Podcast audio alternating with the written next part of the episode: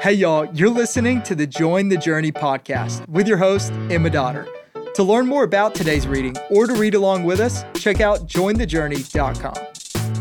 Thanks for joining. I am in the podcast studio with today's Devo writer, Mr. Aaron Dutton.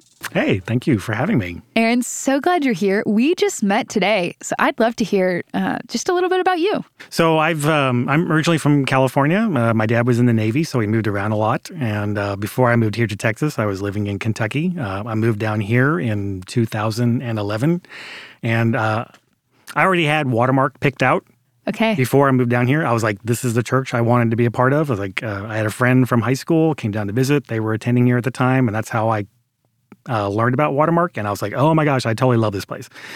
So there was no church hopping involved. So I've been here since 2011. I currently serve in our Gather ministry, which is for single adults in their 30s, 40s, and 50s. I've really, really enjoyed that. Been doing that for almost 5 years, and I've had the blessing of meeting my wife through Gather. So. And she is awesome. Yes, she is. She is totally awesome. I am truly blessed. And today you wrote about 1 Peter 3. Yes. Why that passage? Why did you pick 1 Peter 3? Originally, this was just a while back, I decided to pick a book of the Bible that, I was like, I'm going to pick it apart verse by verse and kind of go through and just, read some commentaries and stuff like that. So I just chose the book of 1 Peter. And so I was going through it, and then I found out that, we were doing the devotions for Join the Journey and stuff like that. And because I already was doing this, it's like, I was like, oh, I'll do 1 Peter chapter 3, because there was a passage in 1 Peter chapter 3 that really stuck out to me. Usually which one? Oh, it was verse 12 said, "The eyes of the Lord watch over those who do right, and his ears are open to their prayers." And usually when I'm like spending time in the Word, I always look for those phrases or those stories or those things that happen, like, what does that mean? Or why did they do that? Or why insert this here?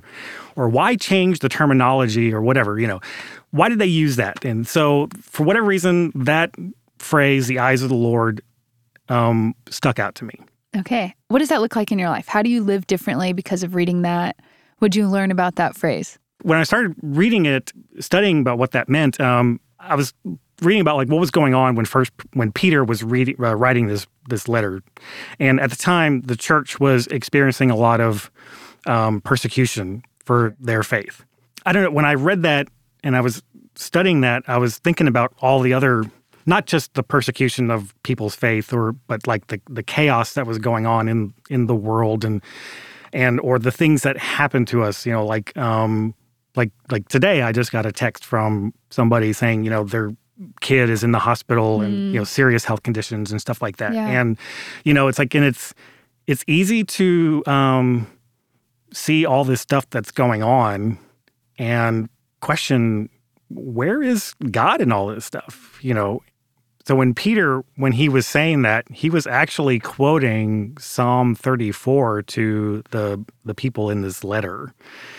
And the phrase, the eyes of the Lord, I was, when I was doing my research, I went to gotquestions.org, and which is a great resource to have and stuff like that. So I just typed in this particular chapter, and what I learned was, the phrase, the eye of the Lord, it's an anthropomorphic expression that ascribes human-like qualities to God, and so when he was saying this, if you are a child of God, he was saying the eyes of the Lord is upon you. That he sees you, and it's a form of encouragement. It's an encouragement knowing that the Lord's eyes are upon the righteous and that God is omniscient and sovereign over all creation.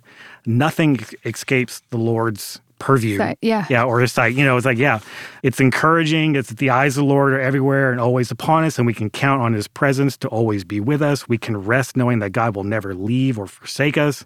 It also refers to his individual care. So whether it's like all the stuff that's going on in the world, or whether it's something that's personal to us, that's happening to us, God knows. There's nothing that's going on that God's like, oh my gosh, I didn't see that coming. Yeah.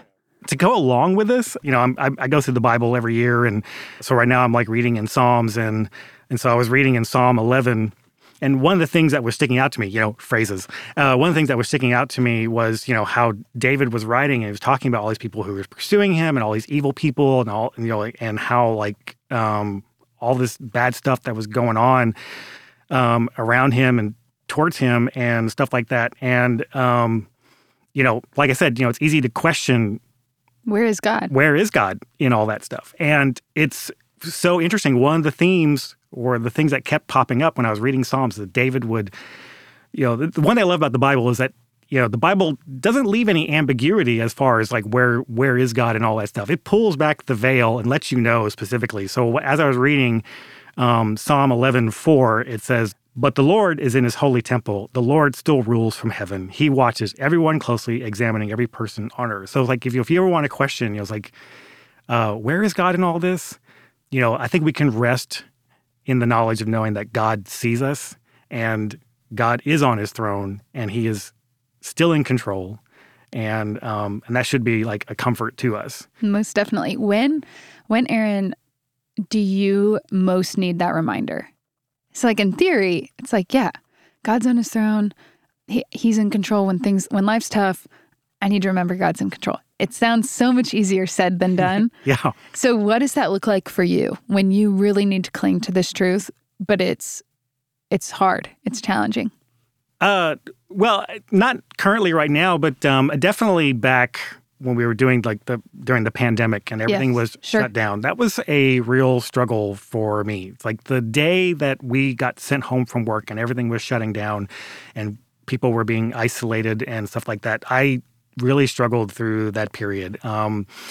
That was, I developed insomnia and I started to kind of do things that weren't very helpful. I was drinking more, and that was really bad. My response to that wasn't good. I was doom scrolling. I don't know if you've ever heard that term before. Just reading bad news? Yeah, just reading bad news, looking at all the headlines and whatever, and stuff like that. And, it finally got to a head in my life where I was just, all this anxiety and all this stress was coming on me and stuff like that, and where I ended up just having a panic attack and and stuff like that. And it was in that moment where I'm oh, you know what? I need to realign and start trusting that, look, it's this is a lot of bad stuff is going on, and, but I can trust that, the Lord is good.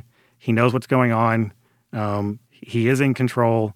And, that was definitely a period where I definitely needed to start trusting in those promises and stuff like that. So it's almost as if God's eyes are always on us, but in the moments we take our eyes off Him, those moments aren't wasted because it almost sounds like as you were sharing, really transparently, which I really appreciate, that the Lord used that season where you'd taken your eyes off Him, moved them to the bad news primarily. It sounds like, but He used that to teach you something about His character in a really sweet and neat, tender way. Oh, yeah. And it's been just the grace of God. It's just been so transformative. And so now it's ever since that, it's I've been definitely way more trusting. And He's definitely used that experience to definitely impact, especially not, I mean, that's just my heart, but also to how I interact with other people and stuff like that. So it's been great. That's awesome, Aaron. Thank you for sharing. Sure. We're out of time. But as always, I'm so glad we're on this journey reading the Bible together. Thanks for listening. Did you know you can help support Join the Journey by rating and reviewing this podcast? Leaving a review helps others more easily find the podcast and read along with us. So we'd love your help.